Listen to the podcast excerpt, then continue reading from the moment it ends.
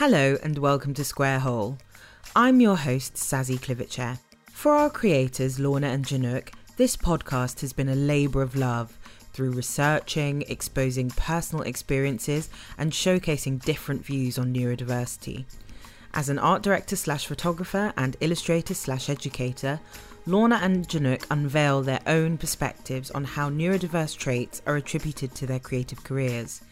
In these combined episodes, they listen back and reflect on points throughout the interviews that have directly affected their learning on neurodiversity, particularly in their own creative processes, as well as its impact on the industry at large.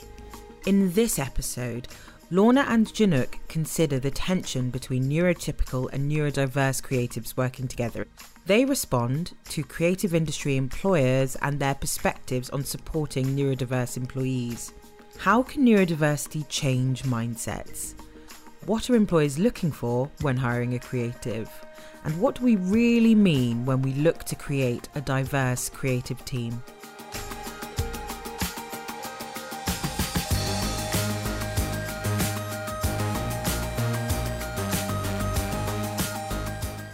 Hi, Lorna. Hi, Jhinuk. So, in this episode, we are looking at employers' perspectives and working in a neurodiverse team and changing mindsets around the hiring process. So, would you like to introduce our first guest? I definitely would. I'm really excited actually to introduce Ruth Ellen Danquah from Exceptional Individuals. She talked with Zaz about Exceptional Individuals and her work there as a consultant. And if you don't know what Exceptional Individuals is, it's a recruitment agency that specialises in getting neurodiverse people work.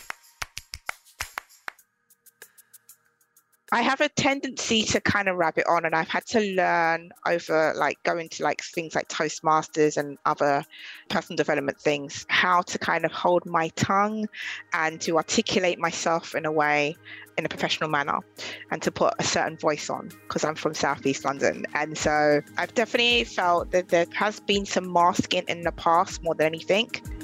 There are some amazing companies working with us that are doing the work, right? But the reality of the fact is there could always be more. And so we shouldn't be necessarily patting them on the back saying well done for taking this leap because some people still believe that you know it's the right thing to do and that's all but there is a clear return on investment for doing it as well so if we're talking from a business perspective the work that people are doing in these spaces are helping everyone to thrive not just the people that are neurodivergent I think it's about those reasonable adjustments, about best practice.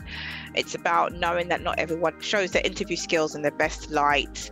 And so giving people different options to go for vacancies, right? And changing the language within our job description. So it's not about things that we don't need, not some throwaway terms that just look good in the job description. And also looking at not just the general, hey, these are the people that we know in our circle. It's more so like, widening the net and making these vacancies available to people that people wouldn't give, unfortunately, a second look to. So those things that Ruth Ellen are talking about require a lot of effort on employers' facts, but that goes to like people saying these things and actually doing those things because having a diverse hiring process does put a lot more onto the employers. Like they need to make more effort to find those people that are not in their normal channels, and that diversifies their pool of workers. Yeah, I couldn't agree more. Having the effort made by employers a bit more in terms of finding different platforms to advertise their job vacancies on maybe not their go to or traditional places just because that's where everyone posts their jobs in the creative sector. Like, be a bit more creative with your hiring process as well, and then you might get a creative and more diverse team. Maybe we commented on this in a previous episode, but that whole underpinning of well, certainly in the UK around the law and the Equality Act, actually, if that's highlighted a lot more often in a lot more different spaces, like in education and in workplaces, then people would know their rights more and employers would know what they needed to do a little bit more to actually abide by the law. It's more about the person believing in themselves. I remember coaching a particular candidate, an amazing guy fantastic at what he did. But being able to articulate that and advocate for himself, that was the challenge. So, coaching him through understanding the way he speaks to himself impacts the way he views the world and how he's able to interact with others. And then when he went through the whole coaching process, he didn't even finish it, but he still got the job because he was able to have the ability to articulate himself and his worth, his actual worth. Like, no job can give you your worth, but he was able to articulate this is what I bring. This is why it's important. This is how I do it without the anxiety, without the doubts creeping in, because he had the different level of belief in himself. And he said he never felt so accepted before he went into our space and before he had the coaching, his feedback was, I felt so accepted and seen and heard. So that's why we do what we do. We, we want people to feel like they belong because they do. I think that's so. I'm a little bit emotional hearing that, but I think that's so great to hear those words. I felt like I was accepted because I think as people, as human beings, you have hopefully, if you're privileged enough, you have people around you, say family or friends that you feel accepted around. Not everyone does, and those with that privilege have that. But we spend a lot of our time in the workplace, don't we? And it should be a really essential thing that you feel accepted by the people around you whilst you work. Because if you don't have that, in the workspace, that's a lot of your life being surrounded by people that don't accept you. Yeah, that's a huge thing. And again, exhausting and again, masking. And it's not really owning who you are or accepting who you are. And it's quite a difficult thing to do to have this self worth because you can go through life and there's lots of things can knock you. But it's amazing to have like a company like exceptional individuals that can have this coaching available to help these individuals to like recognize that self-worth to identify what that is like that is a really amazing opportunity to work with someone to bring those things out because everybody has that potential. Yeah, and uh, about exploring what that is, that self worth, and how to articulate it in yeah. an interview situation or to a potential employee or a colleague. That's really special to have that space one of my bosses back in the day was amazing at doing that. Didn't know that I was neurodivergent because I only found that when I was in my 30s. But having the space to see somebody and say, actually, I see you, I'm going to give you the resources you need to shine. What, you want to work from home? Done. You want to get somebody to help you with this? Done. It was almost like I couldn't ask for any more. And that's what every employer should be doing for every single employee. They shouldn't be thinking, you need a label in order to get the help, because we should be delabeling people. I truly believe that labels for jars are not for people. There's great return on investment from having a diverse team, the bottom line. I'm able to be in a room with people and still feel like I'm learning something, right? If you're in spaces where you're not feeling challenged, you're not feeling, not getting enlightenment, you're in spaces that are too same, same and if you're in those same same spaces, then what are you really doing? This is about what's that next level for you. And if you're always on that same level, you're coasting. You know you are. And you've got a team that's coasting and you're happy with that. Most of the time, the biggest takeaway people are getting is that space and reflection that's not judgmental to be able to really talk. Because oftentimes they are the wisest people in the room, but they're not listening to themselves because somebody's put in their head that they're not the wisest person. And so they're sitting there listening to other people tell them about how their life isn't as great as it should be. And then they're starting to buy into it. And so I give them the space to be able to, to remember who they are more than anything. That's probably the most powerful gift I can give them to remember who they are.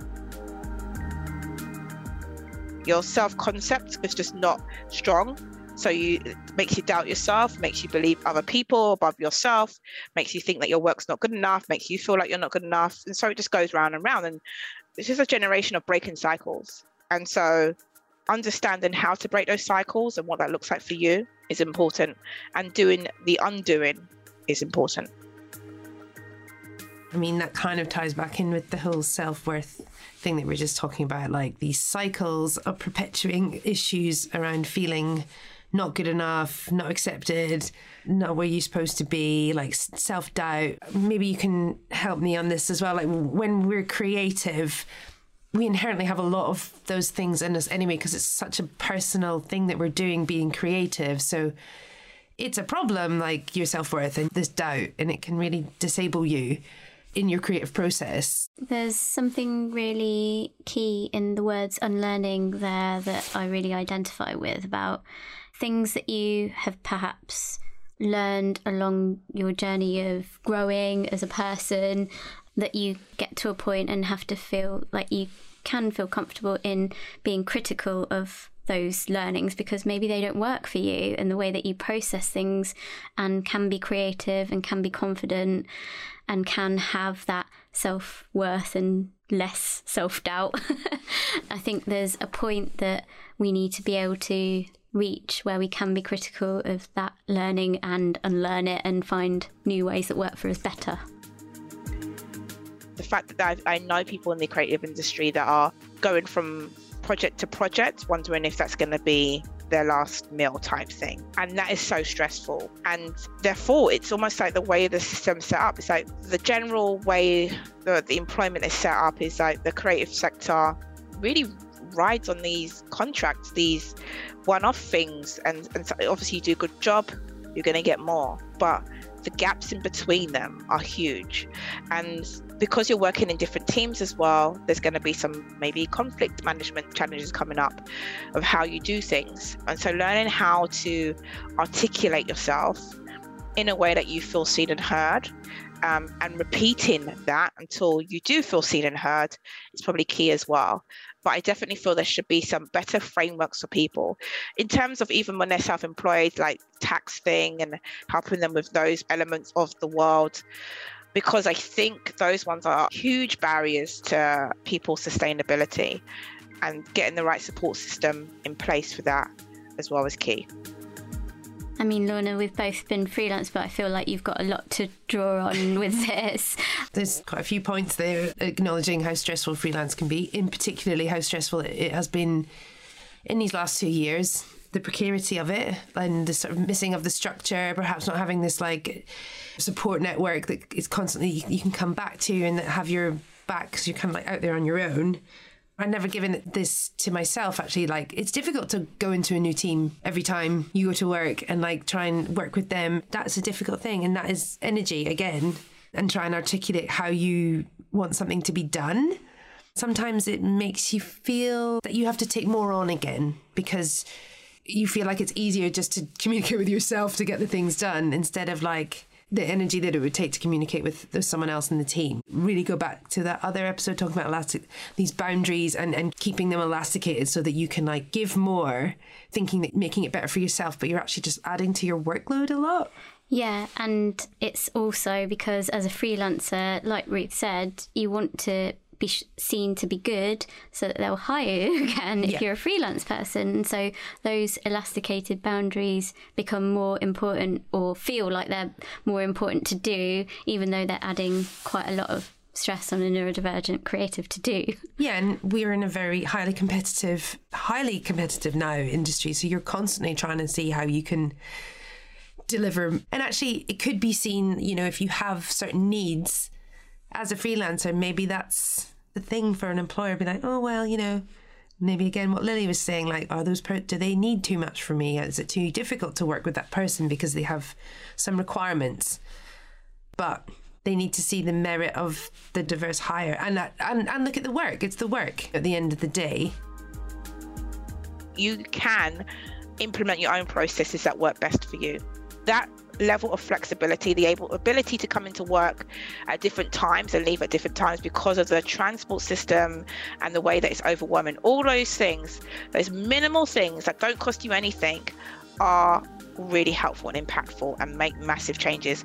One of the things that I'm introducing more of into the processes that I help clients are performance aids, things that help them to do their job more effectively. These are really simple things like if they're having a team meeting and they're not even sure who's going to be on their team for projects, having that one sheet with all the team members on there, their contact details, their actual preferences of communication, all of those things on one page is so helpful for people that yeah.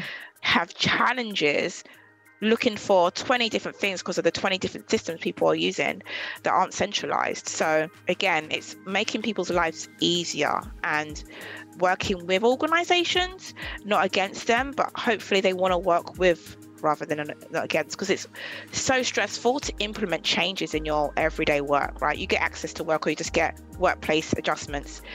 You're going to have to change the way you do things, right? And that's a feat in itself. Change management has so much resistance to it, but it's not necessarily the person who is getting that workplace needs assessment that needs to change, it's the culture. That was a very emotional interview for me, that one was. And I had a little cry, I think, afterwards. yeah, and following on from Ruth's interview, I think it's a really nice way to segue into our next interviewee, who is Tzipporah Johnstone, who is an artist and founder of a creative collective called Neuk Collective, based in Scotland.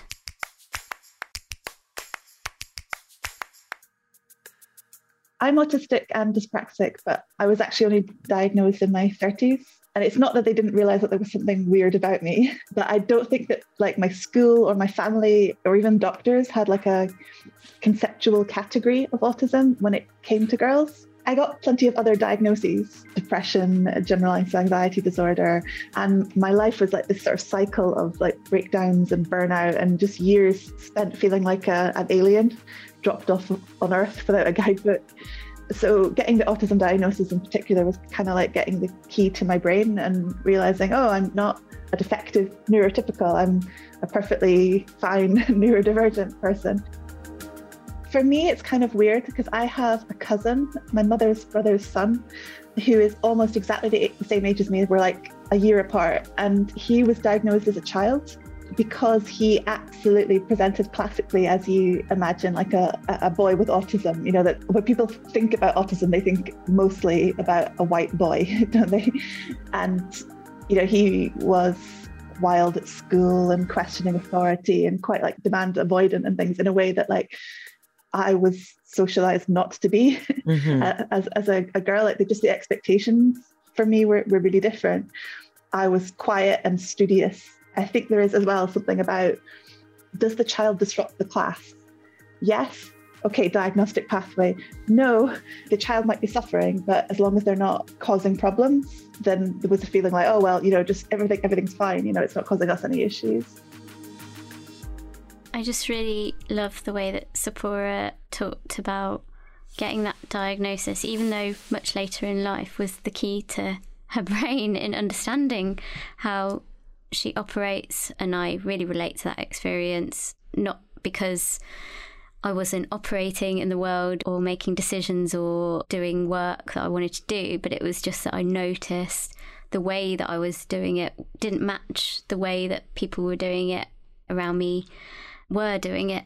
And yeah, I just think that that's really a great way to promote the benefits of getting a diagnosis for someone individually and something that might help people to decide whether to get one or not. Some people might decide they don't need that. True. But I think a lot of things we're talking about is like uh, the benefits of it is like knowing yourself. And I think in Tzipporah's situation, again, I love the visual of this kind of like missing puzzle piece, like locking and coming together and opening up. Obviously makes you feel really sad, doesn't it, to think about all this sort of misdiagnosis that she had to like live with. And I think it was amazing to see that she eventually, even in her 30s started to understand who she was and she could become her whole whole person access all of her and under, have this full understanding of who she is. And be confident in it. Yeah. I think part of uh, running SWAN is I just hear so many experiences of women of like all ages, all backgrounds, and you know, we have people who are just 16 who are coming out of high school. And then we have people who are in their 60s who are now being like, oh, you know, I think actually this would explain the pattern of my life. It's really striking the commonality of the experiences of this late diagnosed, these are these late diagnosed women. Like you, you just realize how many of the issues are systemic. You know, meeting after meeting is women coming with these just appalling experiences at work and being bullied and ostracized and refused reasonable adjustments. And this cycle of burnout is like a really common one as well. And getting that diagnosis is, is like such a transformative experience because you're allowed to think about yourself differently. And I think it's quite isolating as well when you don't have a diagnosis. I know a lot of people are kind of like, oh, there's too many people being diagnosed these days. And mm. what's the mm. point of diagnosing you know, 30 year old women? And it's like, because it, it allows you, firstly, this manual to yourself, but also a peer group. Be like, oh my God, that's me as well. And that's my experience. And be able to share that. It's like so important. The way that the arts are organized is that you are in this constant cycle of applications, always like looking for the next tiny pot of money. And so if you were having to do like an application a month, you can imagine like the, the huge chunk of, of your time that is taken out. I think I will let Jhinuk talk a bit more about this because she is very well versed in, in arts applications. Thanks, Lorna. I wish I wasn't as well versed in this, but it is how, again, the creative industry is driven for artists looking at their own practices and how to develop them. And if you're neurodivergent and you're trying to apply for all of these amazing opportunities and funds out there, having to face that written application form again or that online system where you have to register and create your own account profile, wait for the verification email, put together a budget. I mean, like, my mum was a maths teacher, and we always used to laugh about how maths can be maths in action, you know, like there's practical uses for maths, but this is beyond my creativity levels. Yeah, and also what Tzipporah says, like the amount of hours that has she has to put in extra yeah. massively puts her in a back foot. Yeah, it's just not possible to keep going because when you think about money and you can only give a certain amount, it's such a huge disadvantage how the yeah the way that industry the industry is set up for this one type of person to have that time to like apply. Yeah, again, down to privilege, but also I feel like there's a real mismatch between commercial and non commercial creative practices as well. Because, like, in some respects, some of the commercial processes offer that pitch money and that's time that you develop an idea sometimes not mm. all the time yeah i know you're shaking your head at me but not all the time but there has been known to be some clients or some commercial organisations that offer that money because they recognise that that's time to develop an idea and pitch it. But in non commercial entities of the creative industry, you have to put the hours in without being paid, which seems really outrageous. We also probably should acknowledge that there are some support for funding applications at, at, different places. There are. It's not like they don't exist, but they're not consistent. They're not consistent. Yeah, I mean, I, I didn't even know about them until I started doing the podcast either. So, where are they advertised? Who are they advertised for? And how much? How much can you get? in some ways that this is a golden moment because we're being forced to remake the industry to some extent after COVID. And I think we won't go back to that time where you know, as long as we have the Tories in government, certainly we won't go back to that time where people were given the support and space. The industry is being remade. There are things that could be built in to mitigate some of the effects of that. Like, I just, I don't want to see us going back to the status quo because it, it just wasn't working. Yeah, I think this is a new point in time about a new time to break this mode the opportunity is there to like change these systems and to build these structures differently to incorporate inclusivity. Yeah, and what's interesting is the opportunity has perhaps always been there to develop changes to those systems. But like Tzipporah mentioned, COVID has brought together this golden time where we've been forced to reevaluate that and adapt and recreate, redesign. And actually, we won't go back on certain things now which well, is hope. exciting.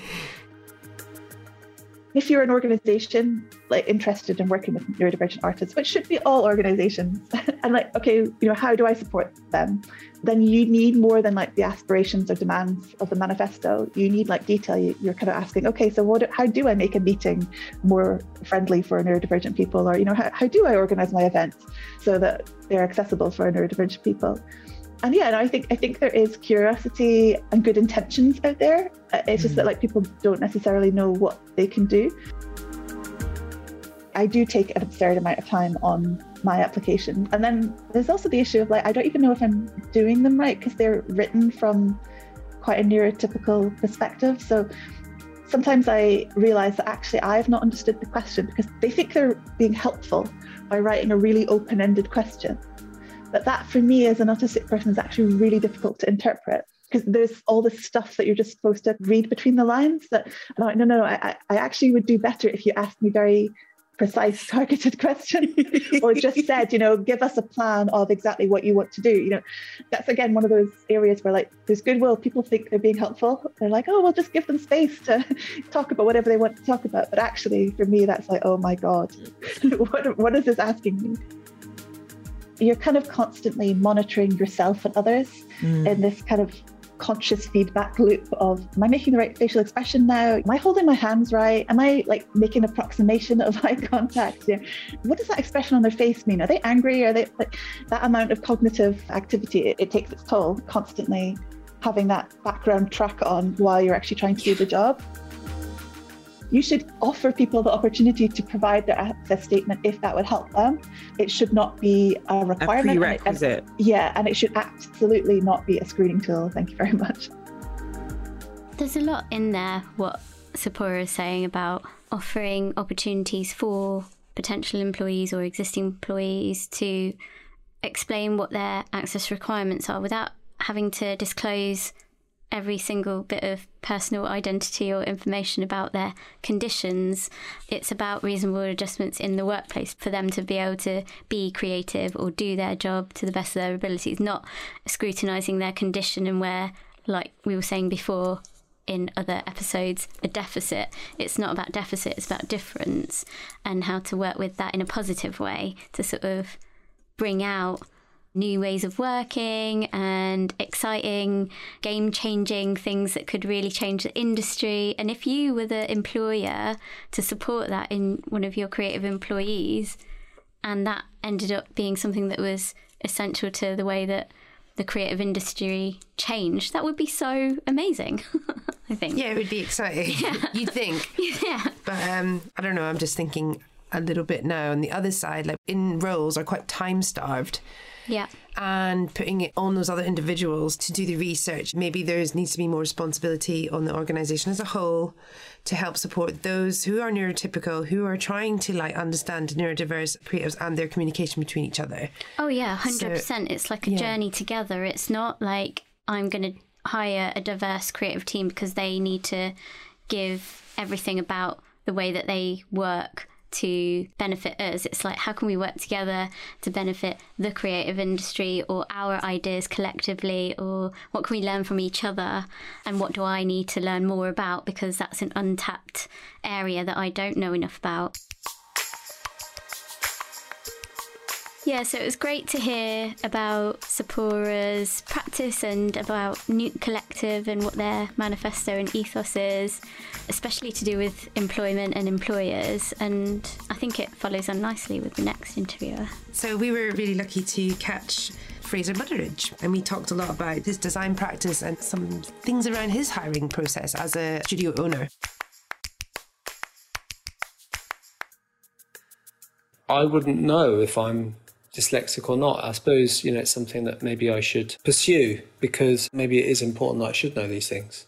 I suppose there's now, well, not now, but there's increasingly moves for legibility, for accessibility on the websites we do. There's kind of strict guidelines, and I often question those. And I suppose if I knew what my status was, then I could have some basis for either questioning them or rejecting them or acting on them. So I suppose I'm, I'm in kind of limbo land a little bit.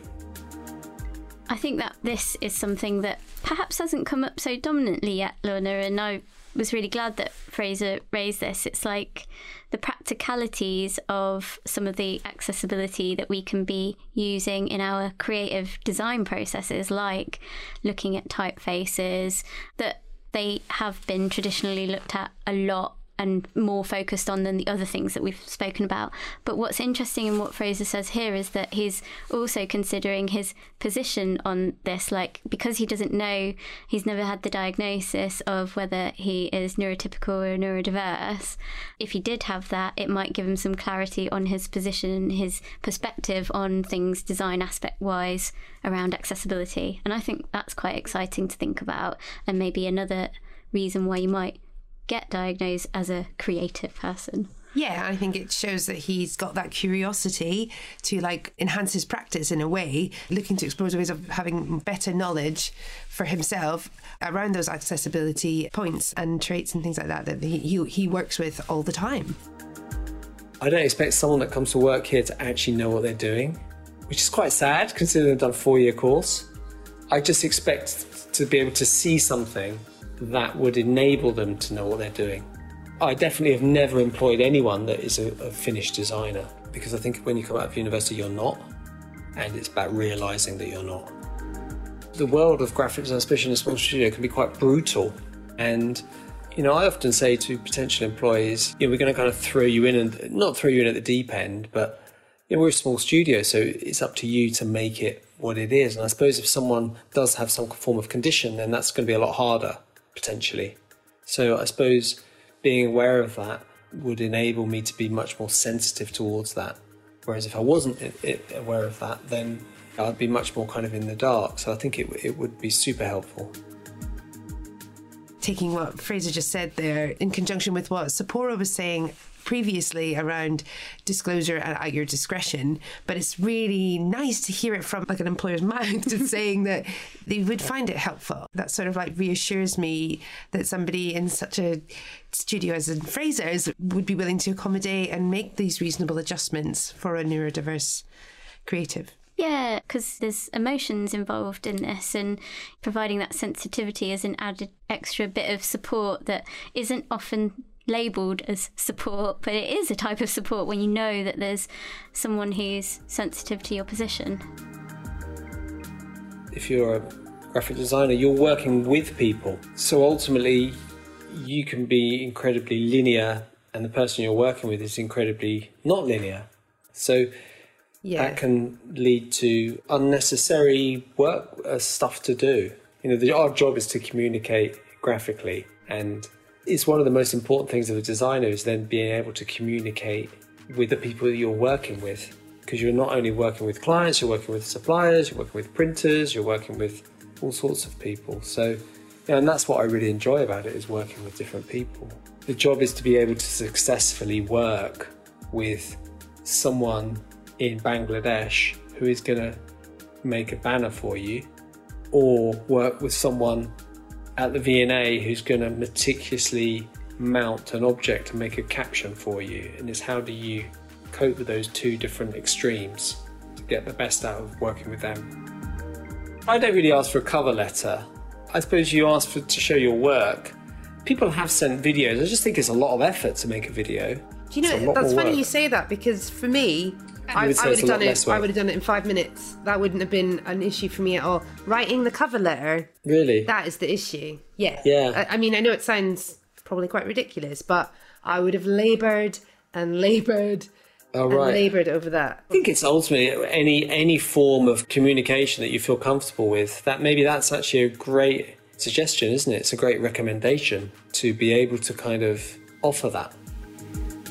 Lorna, I think that was great. That conversation, that bit of like dialogue that you had with Fraser about, oh, the cover letter is like the format, and you were like, actually, a video would take me no time at all, contrary to you know what a lot of employers out there think. And he was like, oh yeah, what that illustrates, I think, is that yeah, having an open conversation like with a potential employer is always worth doing because you never know what their experience is of what they have been used to before or what they're open to and what they know about and don't know about. Yeah, definitely. Because I guess Fraser's thinking it from his perspective.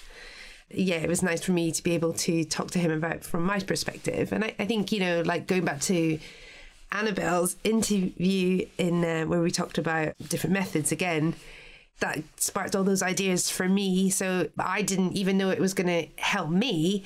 I didn't know about that method either. So it was like really great knowledge exchange. I could like talk to Fraser about it. I'm passing on this like knowledge of learning that I've taken from the interview with Annabelle. So I think it's been this really brilliant thread of conversation and knowledge sharing. Yeah, I guess about what we can learn from each other and just through the process of, like, say, doing this podcast and hearing and listening to one person's experience, you've been able to try it out, experience it for yourself, and then even talk about it to another person within the podcast, even. So, yeah, that's great. Confidence is a funny thing, isn't it? You know, it's something that can be incredibly lacking in certain things and incredibly high in certain things. It can also be something that's super attractive as an employer, but also it's super distractive. So it's a really hard one, isn't it? I think the job of a graphic designer is just communicate your client's wishes, which is in a way the easy bit, but it's really understanding what they're trying to tell you is the hard bit. or what if you have issues and you processing that information. I'm going to reflect on this from the perspective of, of a designer myself. Yeah, it's such a big part of the job communication and we were also talking a lot about the different communication methods from different angles and different like ways. It can be really difficult to navigate actually. Being open to other ways of communication being patient listening and trying to understand is a really big part of this job. It's not just the visual communication like that is a tiny bit of it and yeah, as a designer, there's so much more around like the dialogue with yourself, other creatives, neurotypical or neurodiverse, and your client who can't always articulate what they want visually from you. Any designer could talk around this for a very long time. just hearing what you were saying is really valuable to me because I was just thinking as you were talking about how diverse the platforms are for communication and where design is seen in to days like world like you've got online you've got social media you've still got print stuff and they're all speaking to different audiences for different purposes and that added on to the layer of how people process it is even bigger That was so interesting talking to Fraser. Exciting to talk to him a bit about typography as a geeky thing for myself. So, our last interviewee is Ali Wilson. She's not only a theatre maker, dramaturg, and creative producer, she founded this organisation called Every Brain, and they support and platform neurodivergent creativity.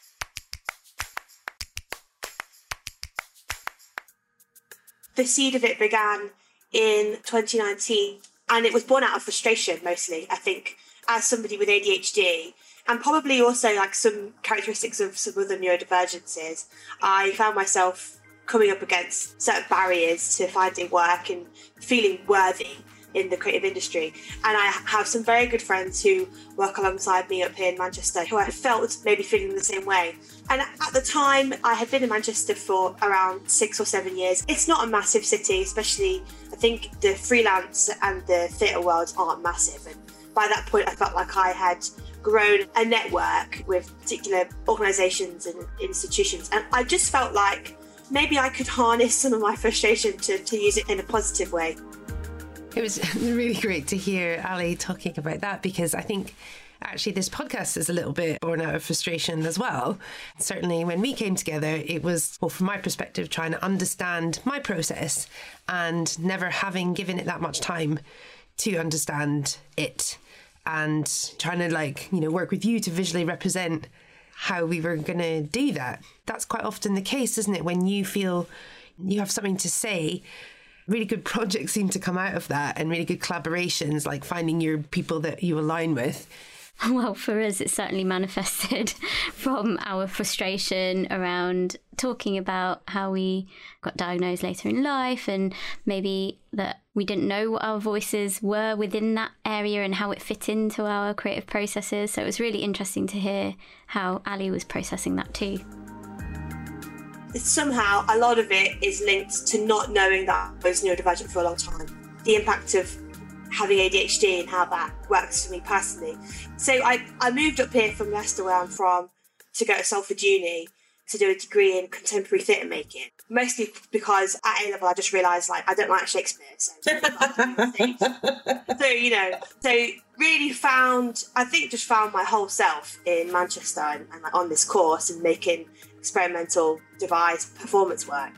Now that I have an understanding of like ADHD specifically, being able to go to uni, you know, five days a week and be on my feet and moving around and like moving energy around my body rather than being sat like reading from a script or like the kind of very physical things about devising work makes a lot of sense with how ADHD presents in myself.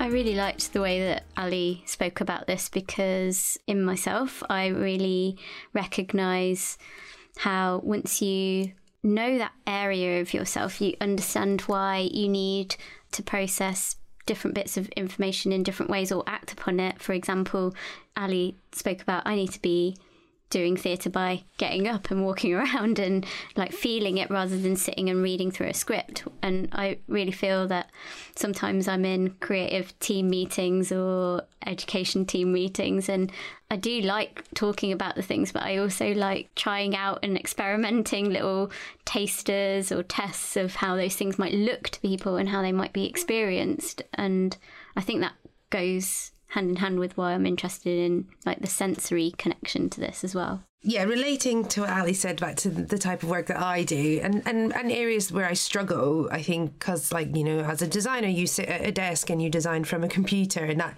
this does not suit me. This is not a space that suits me really well. But when I'm doing photography work, I feel very much, I get very much in flow because I'm not really good at sitting down and I, I, I really engage with the whole performance of it all because I'm, I'm able to move around a space. I'm physically engaging with people.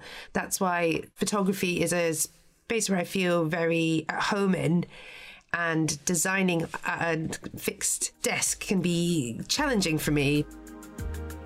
There is this dangerous habit of assuming that anybody who's coming to you with an access preference, or they might call it an access requirement, that that means oh, you know, we are about to get like told off or cancelled or called out, or that this requirement is going to be massively expensive in time, money, and resource.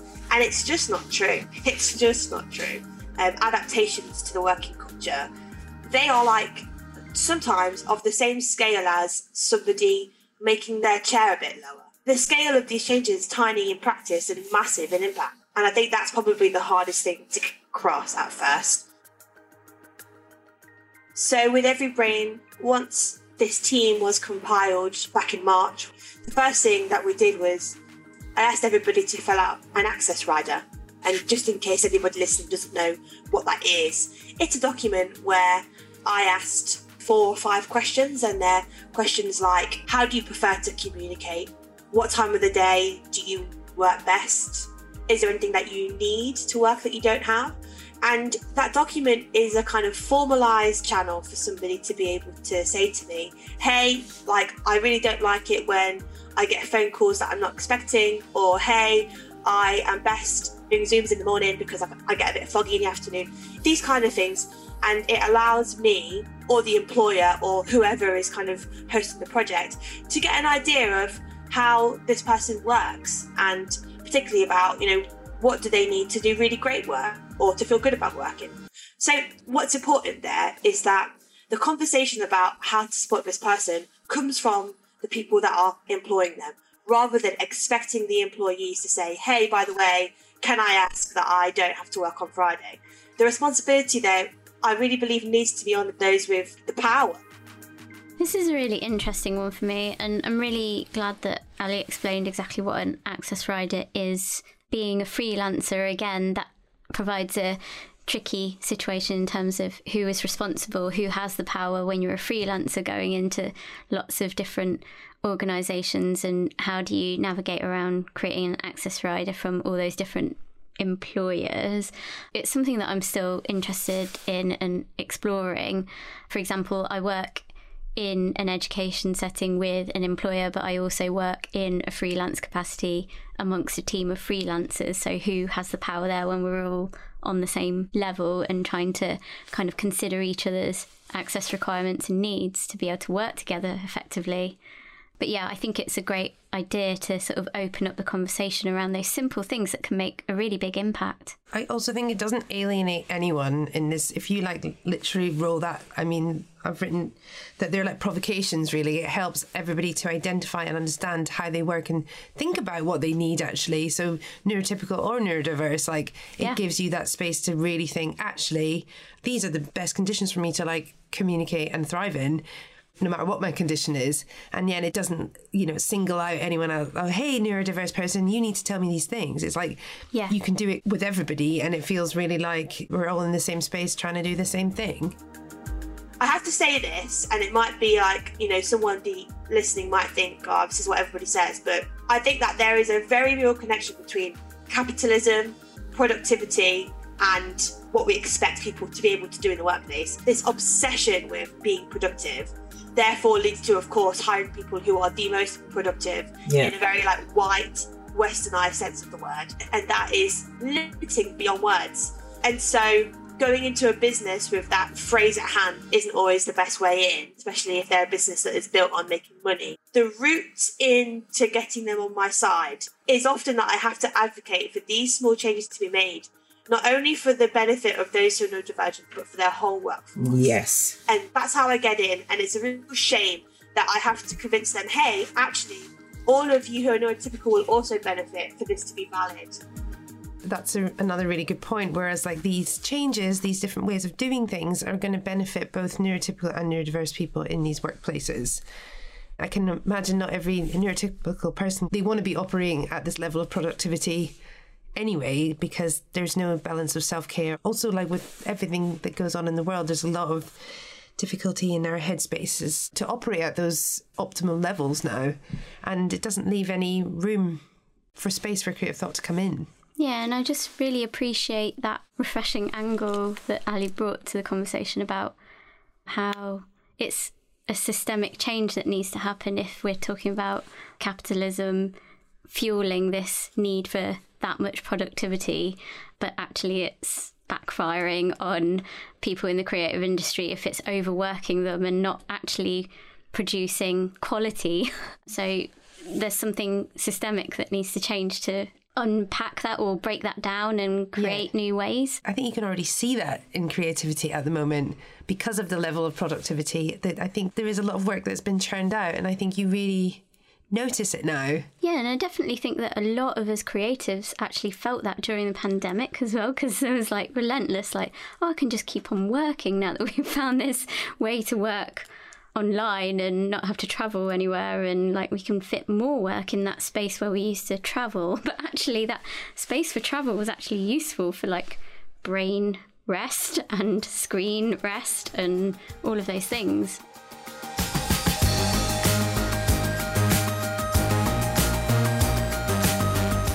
that's the end of this episode. And if you wanted to listen to more, we have other sessions where we talk about awareness, education, and diagnosis, or getting creative work when neurodivergent, or exposing creative processes, how neurodiversity interprets communication for audiences. And thanks so much for listening. It was really great to have you along with us. In the meantime, thank you so much for listening, and goodbye.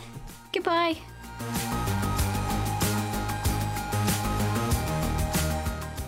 So that's been Square Hole, a series exploring neurodiversity and its connection to the creative industries, created by Lorna Allan and Jhinuk Sarkar. I've been your host, Sazzie Kluvitse. If you haven't already, I would encourage you to visit the Square Hole podcast series to listen to the full interviews. Please visit our Instagram account at SQHole and tell us what you think about anything you've heard. We'd love to listen to your perspectives. The Instagram account is also where you can access the full transcripts, show notes, links to resources, and where to find out more about our interviewees for the whole series. Thank you.